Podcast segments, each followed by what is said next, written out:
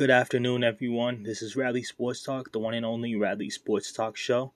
Today, we're going to be focusing on Lionel Messi and the transfer and where he went.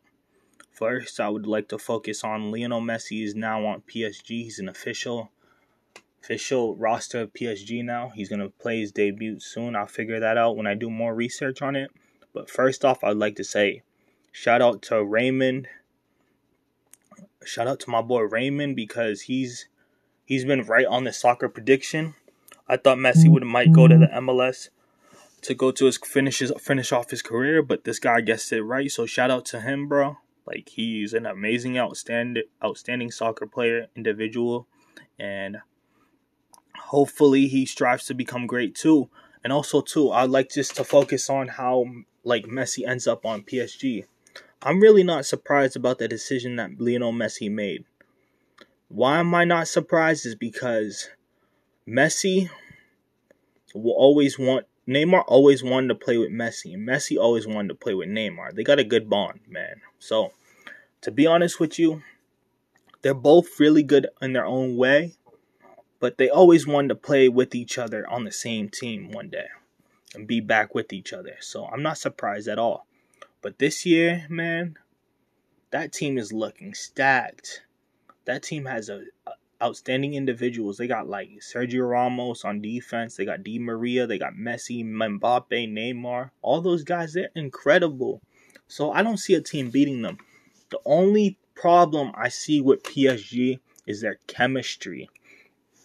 If they don't get it down in their one year with each other, they got to get it down quickly. They got to um somehow get the bonding and practice and whatever the coach have them doing is they got to get that down because the chemistry all comes down to chemistry in soccer. Because if you don't got any chemistry, but you have a stacked team, you're not maybe you're not gonna go too far. But Messi will be able to perform well at a at a um perform well and do whatever he can to make his team win. So I heard that stadium PSG I think has 47,000 fans in it and that's pretty cool man like having all those fans cheer you on for PSG is just amazing. And the also too, I liked. I also liked how they announced all Messi, Messi on the big screen. Man, that was pretty cool, man. And so, with Messi and everything, he's gonna have to find a way for him. This is a better opportunity for him. He's getting paid more money, obviously, and he he's just trying to win games, Champions League, he might have a better chance winning Champions League because they they have a good roster this year, man. And hopefully he's able to take advantage of those opportunities and know that his team is great and just use use it as greatness continues for him.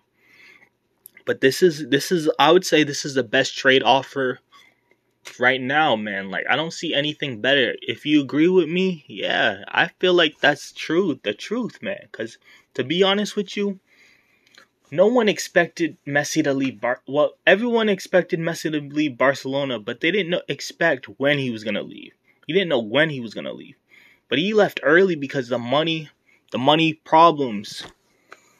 And so now that he's with PSG with Neymar and Mbappe and Sergio Ramos and Di Maria, they have they have weapons, and also too, he's getting paid lots of money, a lot more money. So that's pretty good, man.